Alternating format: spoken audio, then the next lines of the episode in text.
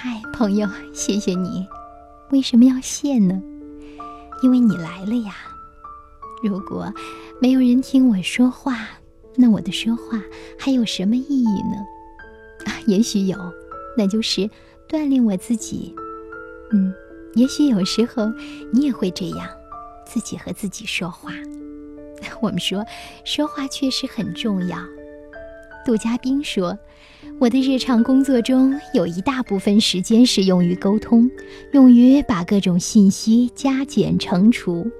沟通是一切的基础。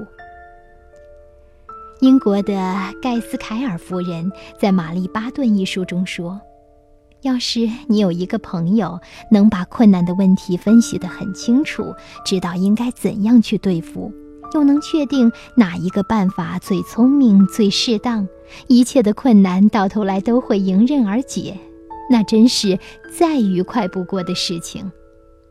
我们说这个朋友可能是你的上司、你的同事、你的下属，但他们都是你人际关系团队中的一员，也就是谁都需要朋友。美国思科公司中国区的总裁杜嘉宾，他就认为沟通很重要。是呀，现代企业内部越来越强调团队的合作精神。我们在和团队合作的时候，总是离不开沟通的原理和技能。在我们的工作中，想要出色的完成一件事情，一定要通过有效的沟通和必要的交流，达到合作的成功。沟通能力往往能够反映一个人的道德修养、学识水平、思辨能力。一旦你希望自己成为一个具有涵养的人，或者一个沟通高手，就必须广泛的猎取各种知识。有时候，有些事物似乎与你无关，但也不妨给予适当的关注，并且努力的学习或者了解。因为知识就是力量，它对充实我们的言谈内容很有作用，对提高我们的沟通能力具有深远的影响。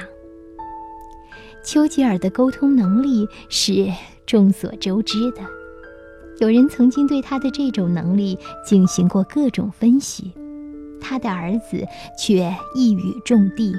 他儿子说。我父亲把他自己一生中最宝贵的年华都花在了写演讲稿和背诵演讲稿上。